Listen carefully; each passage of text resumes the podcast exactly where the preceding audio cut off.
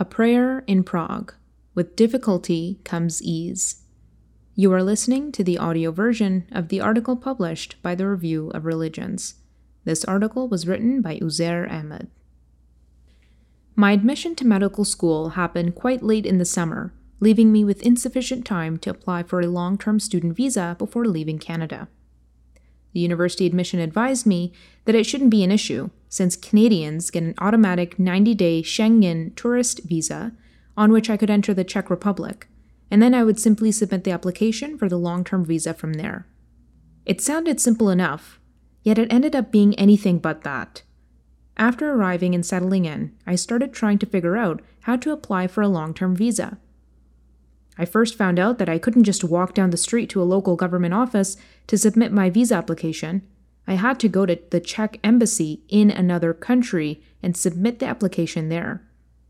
Maybe someone who wasn't an absolute novice in foreign relocation would know these things, but it was my first time actually living abroad. I figured I'd send an email to the Czech embassy in Vienna, Austria, as that was only a couple of hours away. In Canada, the amount of time it would take me to commute to university from home, both ways, was enough to end up in a new country here in Central Europe. So I thought I would just continue my European adventure, see another city in the process, and casually resolve this issue. The response I got from the embassy, though, put a pretty quick end to my wanderlust daydreams. I was told that the earliest available appointment was in 60 days. Even then, once I submitted my application at the appointment, it was another 60 day approval process before I would get the long term visa. That would amount to 120 days. I was there only on a 90 day tourist visa. The consequence of overstaying a visa even by a day, I quickly learned through a search through the internet, was to be potentially restricted from entering the area again in the future. The gravity of the situation slowly dawning on me, I frantically emailed every nearby country's Czech embassy to see if I could get an earlier appointment. Berlin, Warsaw, Bratislava, Budapest, even London. They all replied with wait times as long as, or even longer than the embassy in Vienna. I soon started hearing that several students had faced a similar issue in previous years, and they all had to either terminate their studies or delay them by a whole year. Not having foreseen this issue at all, I anxiously fell into prayer. Moving abroad is itself a vulnerable process, so to face a challenge that blindsided me was particularly anxiety inducing. I expressed to Allah that I had arrived here seeking solely His support through my journey, so it was only He who could continue to be my helper. That very night, I saw a dream that completely dissipated any sense of fear or anxiety that I had. I saw the fifth caliph and worldwide head of the Ahmadiyya Muslim community, His Holiness Hazrat Mirza Masroor Ahmad, sitting at his chair in his office, with the gentlest smile on his blessed face, with my prayer mat folded neatly sitting in his lap. Seeing that smile on beloved Hazur's face, whether in person or in a dream, is enough to alleviate any concern.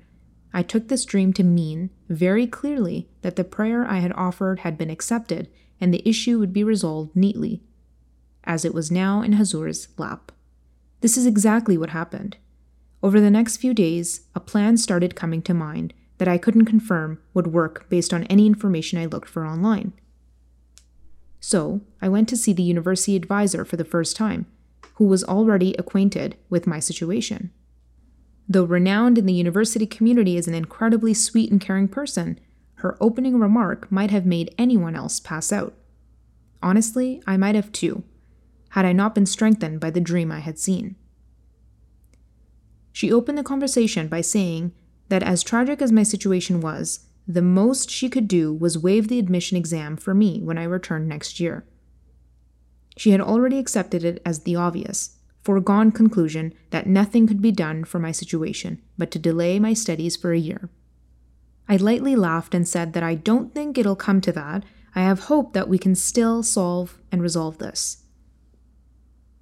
She made a concerted effort to be polite in saying that hope is a nice thing, but we really need to be realistic here. I took particular care to emphasize my hope because I knew that my prayer had already been accepted, and I wanted her to be a witness to it when it was fulfilled. I explained my idea. The point to understand is that once the embassy in Vienna even approved the visa, I would have to pick it up in person for it to be valid. I propose that I use up to 87 out of the 90 days of my visa to ensure I can attend as many classes as possible. And then I go home to Canada for winter break early, missing about 2.5 weeks of class. Then, at the end of the break, I use the three days left on my visa to fly back and re enter the Schengen area and go to Vienna to pick up the approved visa. She was very doubtful whether this was legal, and even if it was, my plan was riddled with logistical issues. She had worked as an advisor for multiple years, encountering numerous students with visa issues, and none of them had been able to resolve it like this.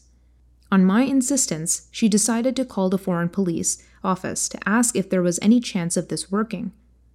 The officer himself did several minutes of research, and then, as he confirmed that it could technically work, my advisor literally let out a shriek of glee.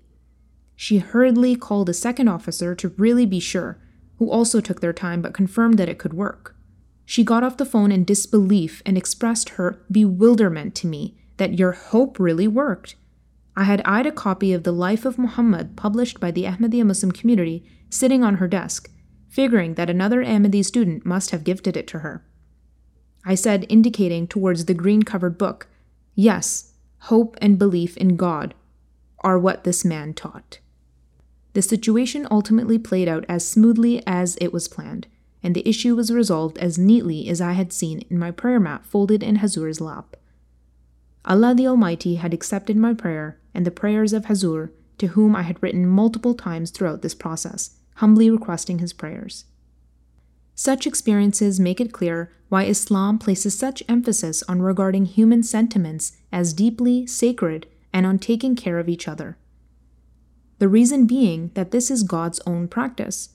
Whenever you're overwhelmed, no one recognizes your anguish like God and no one responds with the gentleness, understanding, and intimacy that He always does. May God keep blessing us all with these glimpses of His love. Amin.